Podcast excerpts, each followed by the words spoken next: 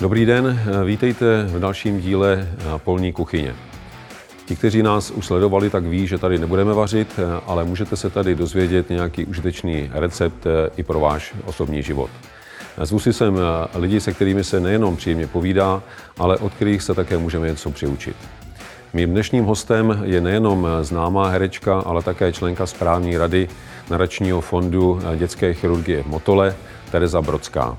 A jsme ve studiích, které jsou už po dva roky téměř jejím domovem, kde se natáčí různé televizní seriály, mimo jiné Slunečná.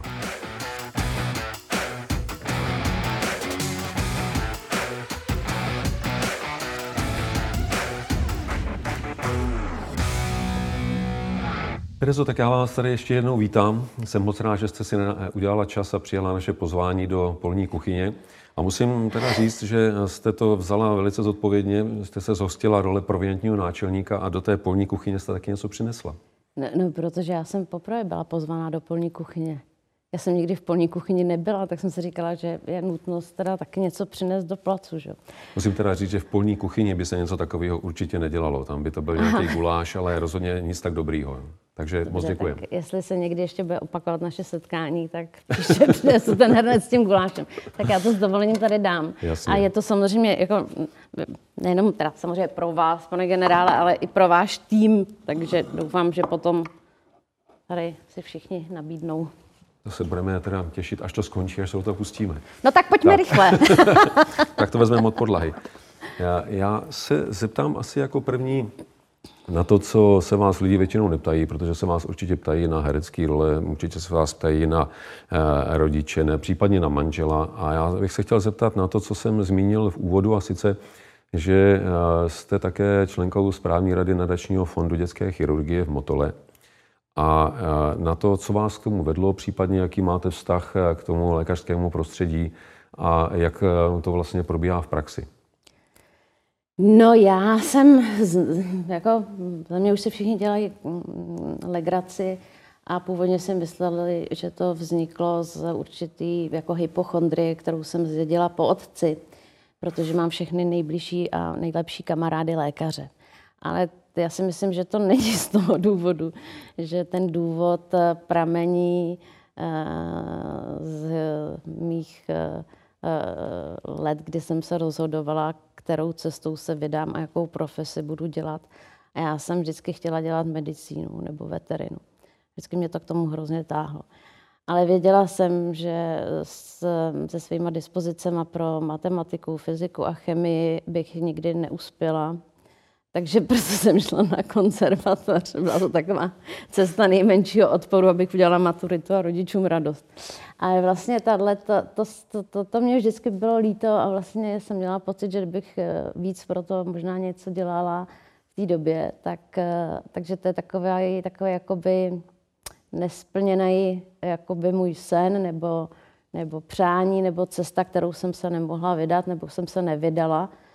A, takže mm, všichni moji vlastně nejlepší kamarádi jsou lékaři. No a protože ty lékaři jsou často hodně zaneprázdnění, že jo, ještě jako mají svoje rodiny a tak, takže když je chci navštívit, tak uh, musím vychytat nějakou chvilku, kdy mají službu a jdu za nima na tu službu.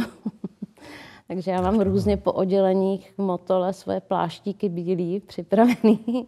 Podepsané? A, ne, ne, ne, ne.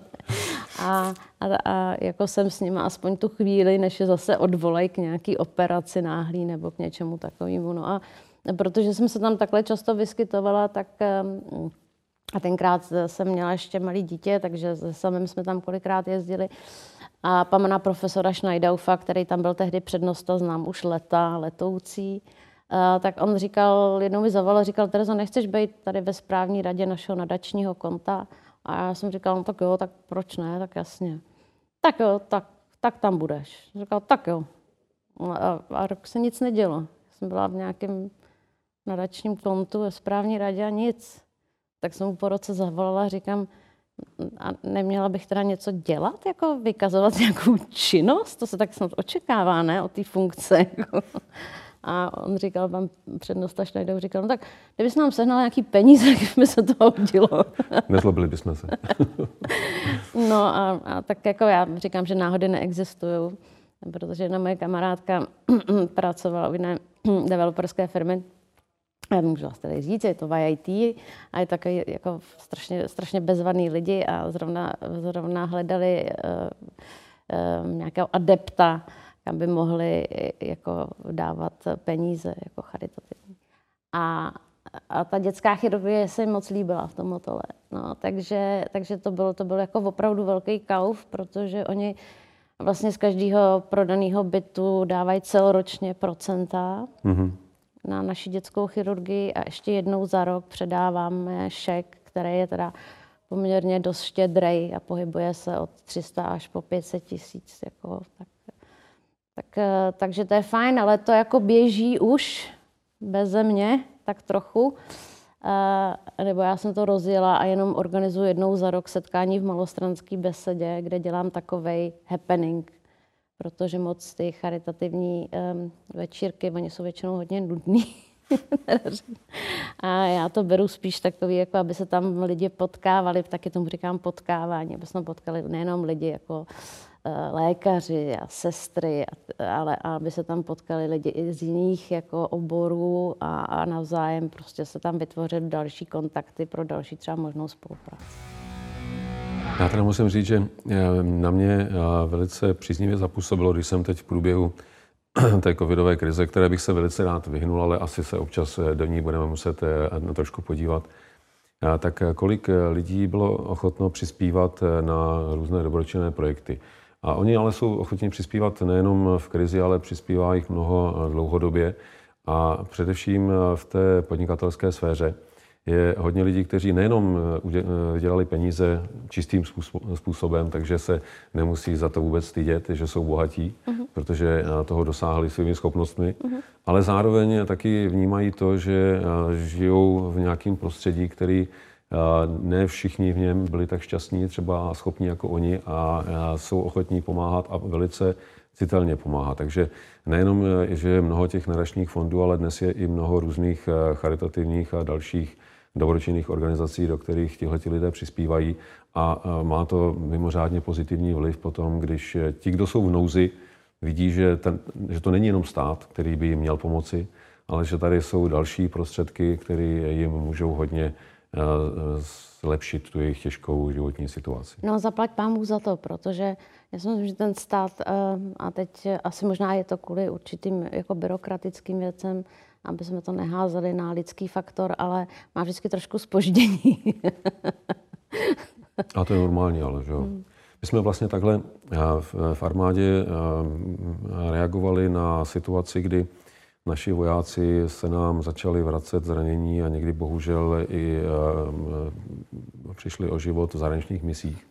A přestože stát má pravidla a ministerstvo obrany má určité regule, podle kterých se potom očkodňují rodiny a tak dále, tak jsme eh, právě proto, že to zaprvé jsou škatulky a ne každá situace vždycky je popsaná škatulkou a zároveň ale to trvá nějakou dobu, tak hmm. jsme založili eh, Vojenský fond eh, Solidarity, který právě měl být rychlým, bezprostředním nástrojem, jak pomoci lidem v nouzi, nejenom tehdy, když přijdou o třeba zdraví, ale když se dostanou do nějaké tíživé situace. No. Měli jsme tam třeba vojáka, který chodil dlouho ještě na, na druhou práci, aby vydělal na těžce postiženou dceru, na její zdravotní pomůcky.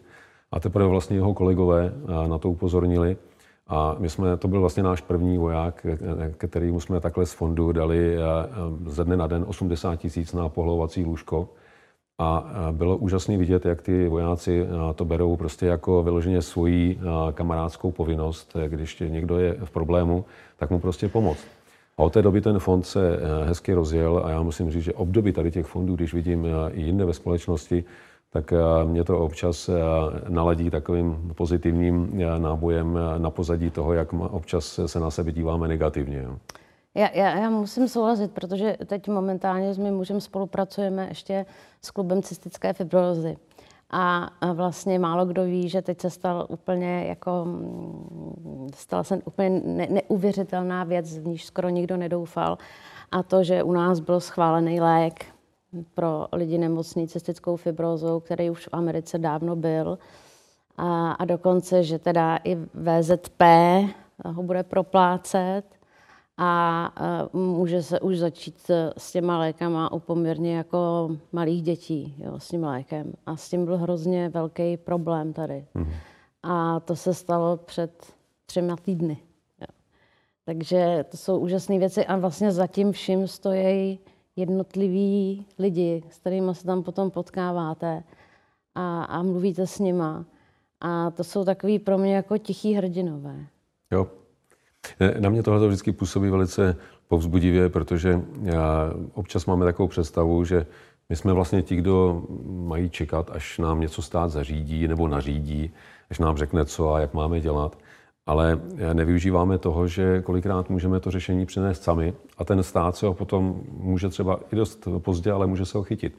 Takže mnoho těch dobrých věcí vzniká opravdu od jednotlivců, kteří mají prostě skvělý nápad a je jim celkem jedno, co si o tom kdo myslí. Oni to považují za správný a tlačí to tak dlouho, až se to skutečně uchytí. Jo, já si myslím, že to je úžasný a že, že ta vytrvalost a, a je hrozně důležitá a, a že tyhle, ty, tyhle věci pro mě jako mají smysl a tohle mě jako v životě přináší radost. No. Vy jste zmínila tichý hrdiny.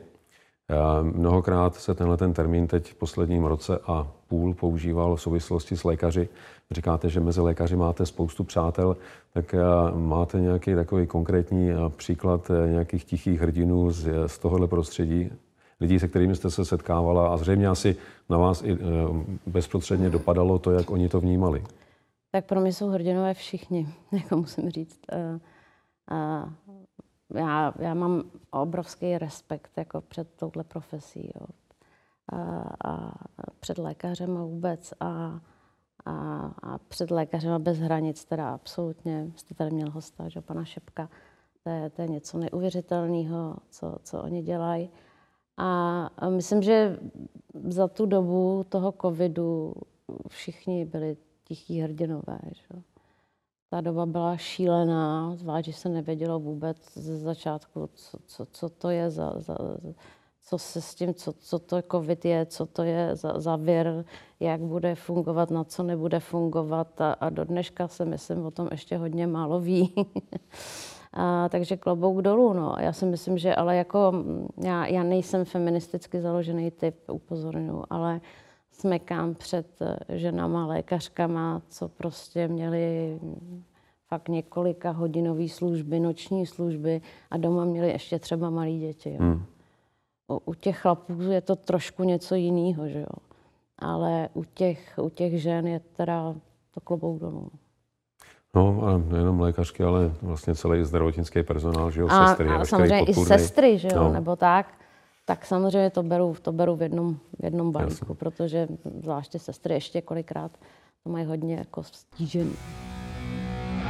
No, asi mnoho lidí si myslí, že pokud někdo dělá hereckou profesi, takže musí být z principu extrovert, což asi ne vždycky bude pravda, že jo? protože mnoho herců, takhle, co jsem měl možnost e, nejenom poznat, ale i, i o nich si přečíst, tak mnoho, mnoho z nich naopak jsou introverti, protože mají asi toho kolem sebe tolik, že potom si potřebují najít nějaký ten vlastní prostor, za který se trošku schovají a ve kterým jsou opravdu jenom oni sami sebou.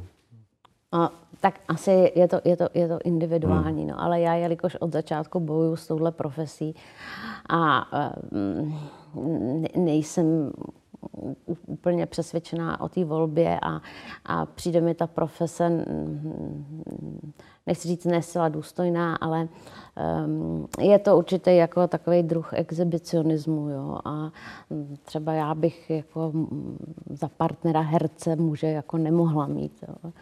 Já, já, já k němu musím zhlížet to musí být, jako dělat nějakou opravdu profesi jako pro mě uh, smysluplnější, ale uh, takže já si, já si vedu takový vnitřní boj celoživotní, no, že, že, um, že to je prostě forma určitá taky exibice. No.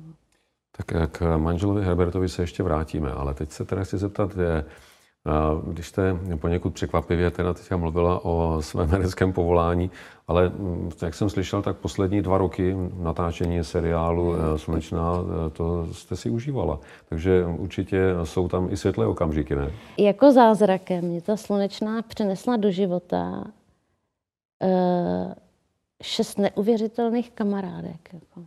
A jsme spolu dva roky, jsme spolu fakt skoro jako tři čtvrtě, čtvrtě nevím, z měsíce tak dní, kolik, jak to je tři čtvrtě měs, měsíce dní je blbost, co jsem řekla. No skoro jsme spolu, já nevím, 14 dní do měsíce. A e, za ty dva roky my jsme se nikdy nepohádali. E, každá jsme úplně jiná, úplně jiná.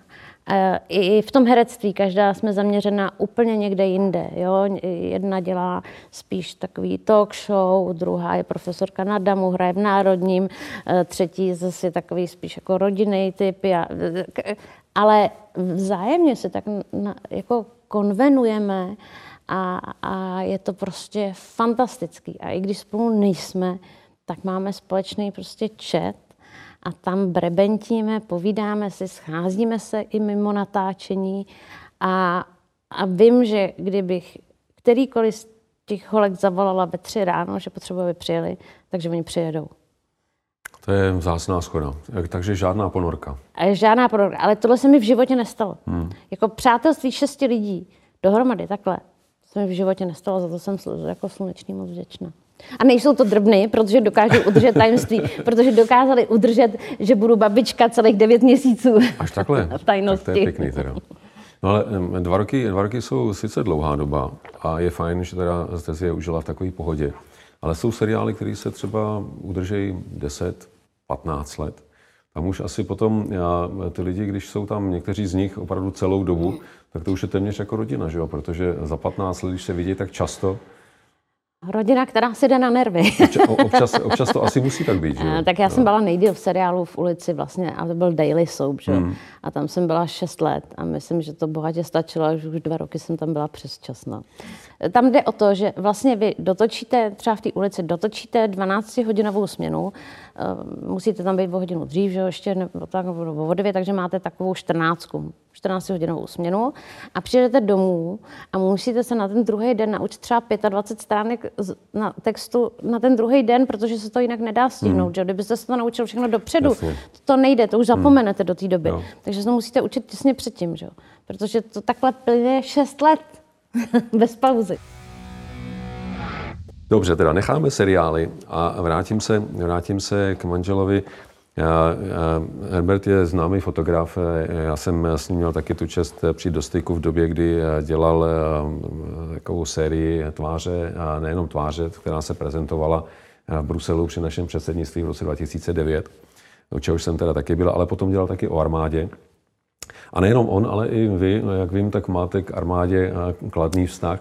Eh, jak je to s eh, focením? Herbert samozřejmě asi má kladný vztah k fotografování, co vy?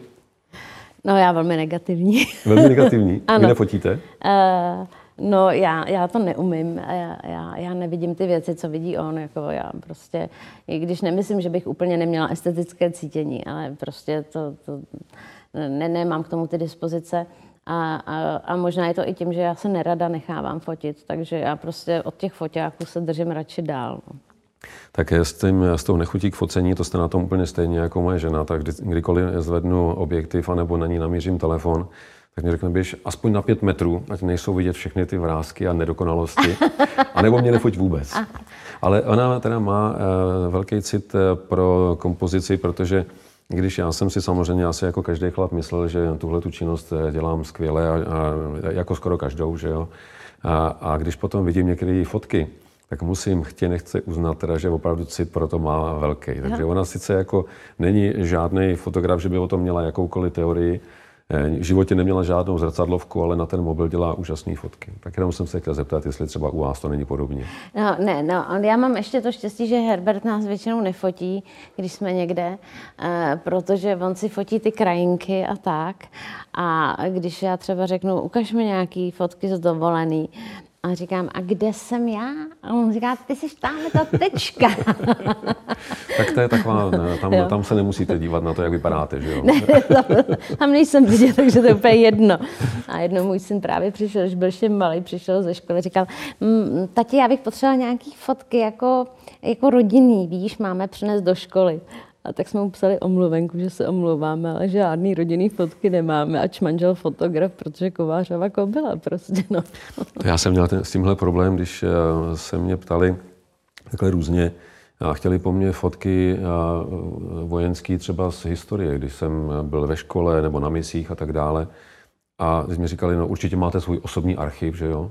Já jsem říkal, nezlobte se, ale já opravdu žádnou fotku nemám který jsou, tak jsou takhle někde dostupný, možná hmm. v archivu, co fotili hmm. různí fotografové, hmm. ale to jsou jejich, to se musíte zeptat jich. Ale já, že bych měl doma nějaký, a zvlášť zorganizovaný archiv, že bych to měl přesně po obdobích, kdy, kde, co, to opravdu bohužel no, ne. Teda, na to nebyl čas. Mimochodem, ta kniha byla moc krásná, co, co vlastně udělal Herbert a kde vy jste měl rozhovor a vlastně mm, byl s váma několikrát, že jo, v Afganistánu, myslím, že v Kábulu a v Logaru. No. Můj muž tam byl asi třikrát nebo čtyřikrát. A mm, hrdost a odvaha se jmenuje.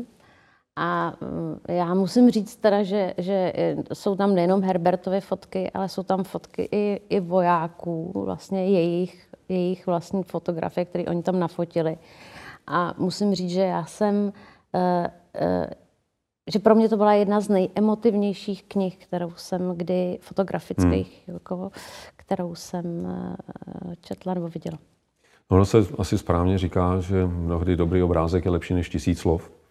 A některé ty fotky z Afganistánu, mimochodem teda i eh, od těch eh, vojáků, jak jste Právě. zmínila, tak ty byly natolik autentický a mnohý z nich opravdu tak silný, že si člověk řekl, tohle je opravdu víc než celý vyprávění. Když mě bude někdo vyprávět o tom, jak to v tom Afganistánu vypadá, co, co si o tom mám myslet, tak ty fotky to prostě přiblíží mnohem, mnohem víc. Takže já jsem taky byl nadšený, když třeba právě jeden z těch našich ochů dělal výstavu i v Bruselu mm-hmm. a on potom se umístil i v soutěži Inter, Interpress Photo, a, tak jsem si říkal, e, jak kromě toho teda, že tam občas válčili a, a byli na hraně života a smrti, tak ještě stíhal dělat nádherné fotky. Jo. Ale ono tohle, e, tohle je vlastně e, takový úděl mnoha fotografů, kteří dělají fotografie třeba právě z těch problémových oblastí, že na rozdíl od těch vojáků, kteří ještě mají zbraň, tak oni jsou tam vybaveni jenom tím objektivem a jsou vlastně vystaveni úplně stejnému mm-hmm. riziku. Ale, ale pravda, je, pravda je, že je to velice záslužná činnost, když potom takovýmhle způsobem, který je eh, pro lidi tak dobře stravitelný, zprostředkují tu realitu, mm-hmm. která je dost, dost těžká na, na vnímání a na chápání. No a když jsme teda u těch eh, cizích zemí, tak se zeptám na jinou ještě věc. Eh, co vy a cestování? Manžel Herbert teď zrovna teda cestuje, jak jsem slyšel, co vy, a dovolená. No, víte, pane generále, teď se mě asi budete smát. Asi trošku ve, vači, ve vašich očích klesnu, ale moje dovolená je limitovaná tamhle tím malým tvorečkem, což je... To znám dobře, my jsme měli pejska 10 let, já vím, co to je. což je Konrád Čivava, ano, o to by mluvím. A já jsem byla vždycky normální. Vždycky jsem měla velký psy, měla jsem je perfektně vychovaný. Pes je pes, mám ho ráda, ale je to pes, žádný do postele, žádný od stolu, tohle. Měla jsem většinou lovecký psy, takže jsem je odvolala i od srny. Opravdu měli dobrý výcvik. Teď, co mám tady to bramboru, tak se to točí kolem něho. Takže můj muž už ví, že daleké lety se mnou prostě nikdy nepodnikne, protože Konrád musí letět s náma, že? protože já bych si tu dovolenou jinak neužila. Pro mě by to nebyla dovolená. No, takže eh, Konráda bereme, Konráda bereme všude sebou. A už s náma teda letěl do Francie, kam jezdíme hrozně rádi. Já to tam mám moc ráda, tu Francii. Jezdíme 19 let na jedno místo, ale vždycky před tím, než se tam teda jako ubytujeme, tak uděláme takový trip. Jo. Takže jsme dělali třeba Bretaň a tak. A, a rodiče Herberta jeho tatínek, to je, eh, to je taková chodící vojenská encyklopedie, první eh, světová i druhá světová, jako to je fanda, jako šílený přesto. A, a, takže jsme dělali velký trip po Normandii. Mm-hmm. Tam jsme strávili asi deset dní a nakonec vždycky si jdeme dolů, prostě na jich a, a tam, jsme, tam, tam si jako odpočíváme. A jak které oblasti? My jsme tu Normandii projeli. Nemyslím, tu kam jezdíte. Uh, jo, to je mezi San Frešis a San Tropez na, na, na jo, tam na, Ale tam je to jako ta dovolená, že? protože ta první část dovolený je, je spíš jako poznávání, hodně chození hmm. a tak. Ale pravda je, že v té Normandii, to jsem ještě nebyla takový fanda do té armády, ale já jsem spíš do, do, jako fanda do těch, do těch současných jako válečných, eh, eh, nebo ne fanda, ale jako za, zajímá mě ta problematika takhle mm, těch současných válečných veteránů, protože si myslím, že, že je dobrý to připomínat neustále, eh, že jako některý lidi se to neuvědomují, že tady už jsou ty současní váleční veteráni. A je hodně a jich, a jich hodně. A, a, a to, že si ty lidi myslí, že jsou někde v zemích, které jsou u nás, od nás nahory vzdálený, tak to je velmi relativní. Hmm. Velmi relativní. Ono je to tím, že eh, my opravdu žijeme už eh, tak dlouho v období míru, eh, i když kolem konflikty jsou, že vlastně ten stav bereme jako něco normálního, standardního, na co máme nárok. A nedokážeme si tak e, v myslích srovnat, že vlastně e, normální bohužel není mír, ale, ale konflikt, že ty konflikty jsou vlastně všude. A, vlastně, když se člověk podívá v kterýkoliv okamžik na světě, několik konfliktů je. A že vždycky jsou tady lidi, kteří e, musí se starat o to, abychom my si ten bezpečný život tady mohli v klidu žít. A že to není o tom, jak mnozí tvrdí, když říkají, No, tak ať si válčejí, kde chtějí, ale my se o to nemusíme starat.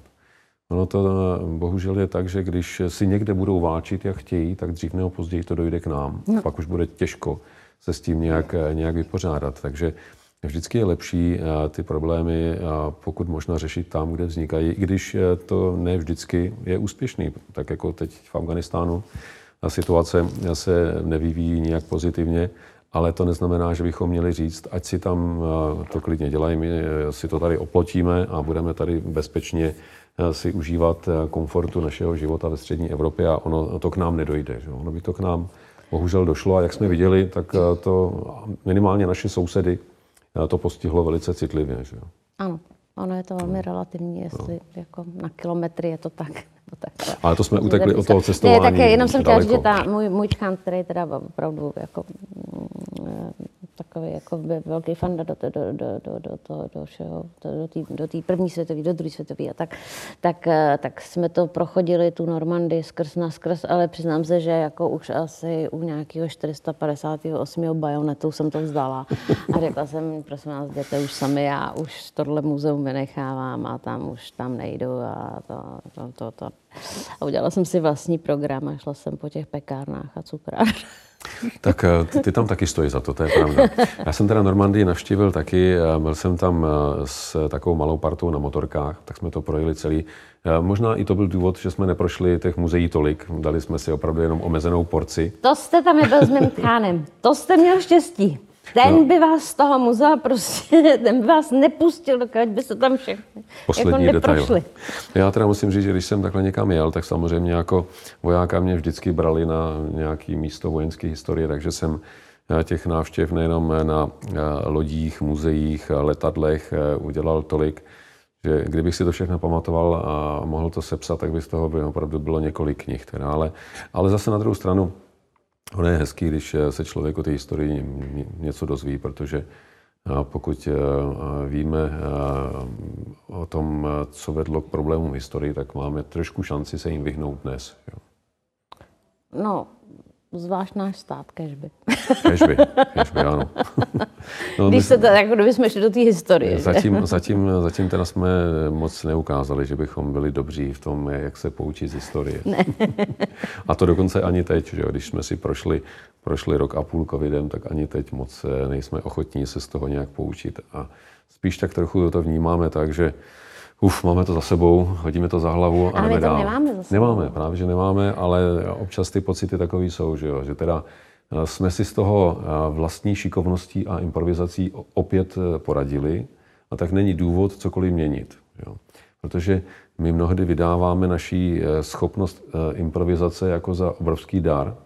Přitom mít schopnost improvizace je fajn, ale nesmí se z toho stát systém. Že jo? Pokud tedy v jakýkoliv krizi spoléhám na to, že plán mít nemusím, Přípravu taky mít nemusím, dost eh, na tom, že jsem schopen improvizovat. Takže já si s tím určitě nějak poradím. Že? Improvizace, ano, to máte pravdu, to je, to je určitě jako úžasná věc, ale je, je, do jisté míry. Já si furt myslím, že člověk by měl eh, jako ještě eh, zvážit potom následné důsledky a, a, a následky a dopady toho, improvizace, i když je někdy dobrá nutná. No tak jo. A... někdy v herectví z toho výjdou eh, velice pěkné věci, které by člověka třeba ani nenapadly, že jo? Ale, ale ne vždycky, jo? ne vždycky. A pravda je ale, že v krizi se ta improvizace eh, většinou moc nevyplácí a, a hlavně není dobrá proto, že improvizace je eh, dílem náhody a okamžiku. Myšlenky, která prostě vyskočí a jakmile není nějak podchycená v systému, tak eh, odejde s, buď s okamžikem, anebo s tou osobou. A když přijde potom nová krize a ta osoba tam není, aby byla opět osvícena, anebo si to pamatovala, tak eh, není nikde psáno, že stejně dobrá hmm. myšlenka napadne toho, kdo zrovna eh, by ji měl zrealizovat. Že? Takže eh, pak je dobrý se opřít o nějaký systém, ať už je sebe dokonalejší, anebo ať má sebe větší chyby, ale je dobrý mít aspoň něco, co se dá opřít. Protože v rámci toho se potom dá dělat nějaká dílčí mm-hmm. improvizace. Mm-hmm. Ale určitě vždycky stojí za to být dobře připraven. Že? Já si myslím, že bohužel ten systém tady pořád ještě není. Zatím ještě ne. Já musím říct, že my se o to snažíme a uvidíme, jestli se nám to podaří přesvědčit i ostatní, že bychom eh, tohle měli dělat naprosto standardně, protože to je zodpovědný vůči nám všem. Eh, vy jste zmínila jako eh, jedno z, z nebezpečí dnešní doby, tak jste zmínila sociální sítě. A my tady máme ze sociálních sítí pár dotazů, takže já, jestli dovolíte, tak vám položím pár dotazů od eh, našich diváků. tak snad, takhle, jeden, jeden ten je úplně standardní, na který asi odpovídáte často. A ten je od Lukáše M. Na kterou roli vzpomínáte nejraději? No, ono je to paradoxní, ale já uh, ani tak nevzpomínám, um, nebo nevzpomínám, spíš jako, co bych jako já, já, to je, já s tím herectvím mám prostě problém. Já si mám problém. Tak co bych třeba pustila svojí kamarádce jako za film, jo? Tak ani ne tak ten, za který mám nějaký ceny, nebo vy. Ale paradoxně ty, který jako uh, byly televizními filmy. A to jsou dva s Terezou Kopáčovou. Jo. No a, a teď naposledy jsme spolu točili, to bylo strašně fajn, eh, scénář eh, o takových těch eh, klasických 50-letých ženách, co mají problémy s tou, s tou už jako nadváhou a o tom, o tom, jak se vyrovnat s tím stárnutím, o tom, jak se, jak se vyrovnat s dlouholetým manželstvím, s krizí v manželství, o tom, jak, jak prostě najít cestu k pubertálním dětem a tak. A a to bylo moc fajn, akorát ehm, ke konci scénáře byla napsaná scéna v bazénu. A já jsem říkala, scéna v bazénu? Zase ty holky se budou koupat, já tam na ně budu dohlížet. A tam bylo moje postava. Jako. Doplavek? A moje postava, nevím, se znamenovala Dana, nebo já nevím, já to vždycky zapomínám ty jména. Dana jde ve svém vorvaním těle v dvoudílných plavkách skočit čipku do vody. Pane generále, já jsem se dlouho tak nepropotila, když jsem to přečetla.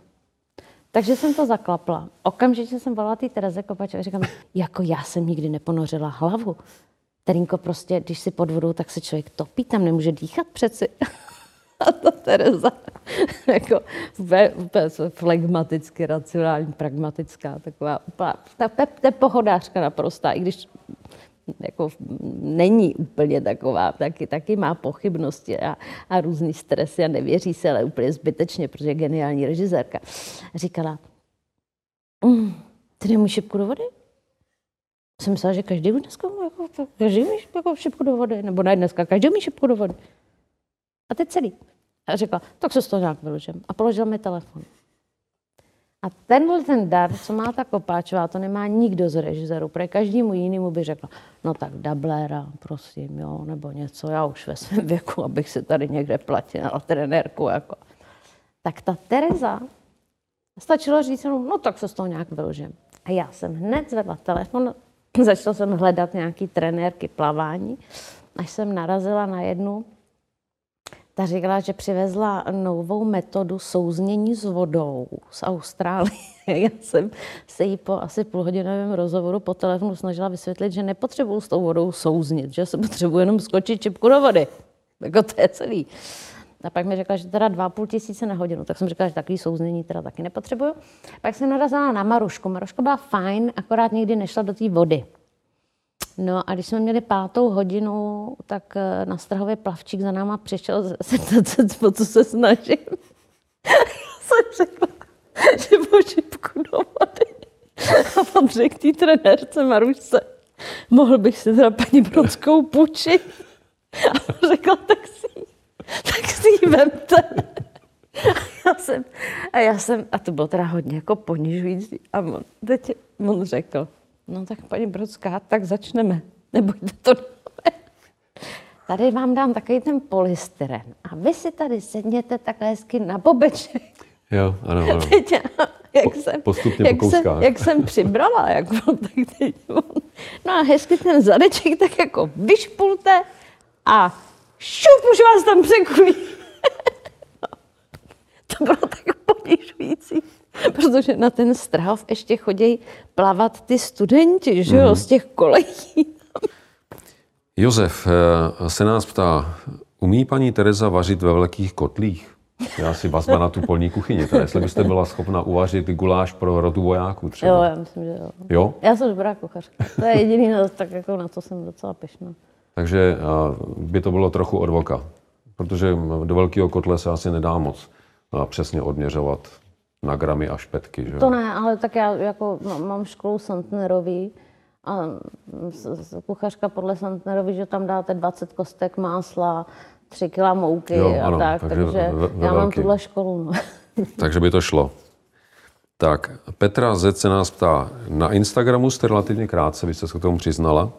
Co vás dovedlo k tomu, že eh, si ho založit? Co vám to dalo a co vám to naopak vzalo? No vzalo mi to čas teda. To jsem netušila, kolik jako eh, času nad tím člověk musí strávit, aby tam správně jako dal ty, já tomu říkám do teďka mřížky, oni se tomu říkají hashtag, a ty mřížečky, pak takový jako vždycky tam dávat ten zavináč a pak tam označovat ty lidi, protože pak se urazí, pak s váma nemluví, ona to není sranda, že jo. Pak musíte lajkovat ty kamarády, protože ty to taky některý těžce nesou, když jim tam jako nedáte to srdíčko, že jo, a tohle. Tak eh, je to fuška docela. Eh, na druhou stranu, já jsem ho dlouho jako odmítala a ještě jsem před rokem říkala, že to je zlo, že Instagram je zlo. A nechtěla jsem se lidi pouštět moc jako do života. Já jsem se vždycky hodně jako chránila to soukromí. No, dohnali mě k tomu ty naše holky slunečnický, protože založili ten chat a tam se posílali různý odkazy na Instagram někoho a tak. A mě to tam nepustilo, když jsem ho neměla. Mm-hmm. Byla jsem úplně společensky znemožněná před ním. takže, takže jsem se ho založila. Ale já jsem v tomhle tom jako dost opatrná, no, protože tam samozřejmě nevýhoda, že tam něco dáte, tak uh, musíte počítat s tím, že tu fotku můžou převzít novináři, a většinou bulvární novináři hmm. a um, velmi si dávat pozor na to, co tam člověk píše a tak. Uh, ale uh, někdy se tam rozepíšu um, tak jako by um, spíš to mám tak jako humorně laděné, když se chci do někoho nebo do ně, něčeho rejpnout, tak to udělám spíš přes humor a a, a myslela jsem si, že to, ten Instagram mají lidi, kteří buď jsou, buď jsou hodně jako osamělí, anebo mají potřebu určitý jako exibice. Mm-hmm. Ale pak ještě třetí případ.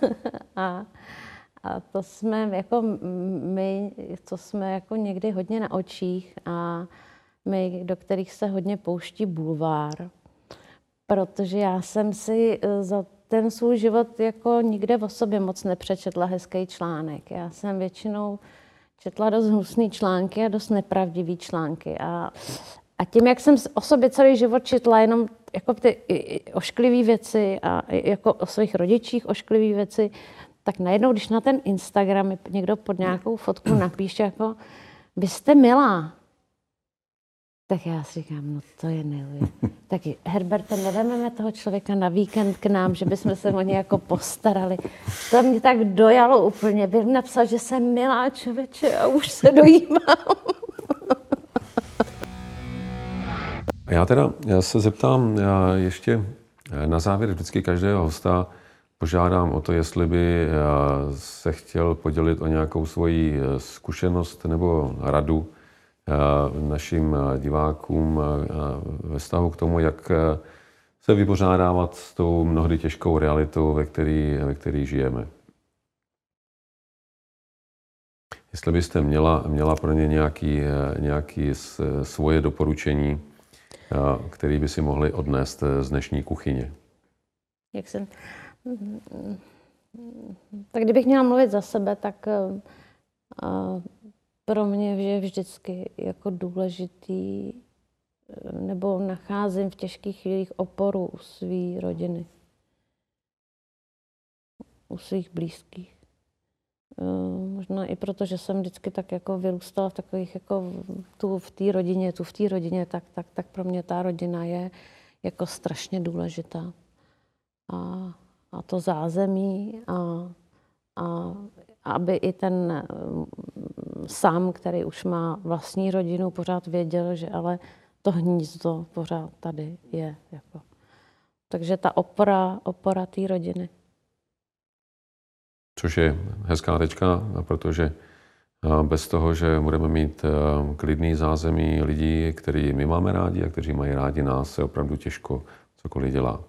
Takže moc děkuju a budu vám držet palce, co vám daří. Já děkuji za pozvání, pane generále. Bylo mi ctí. expliquer.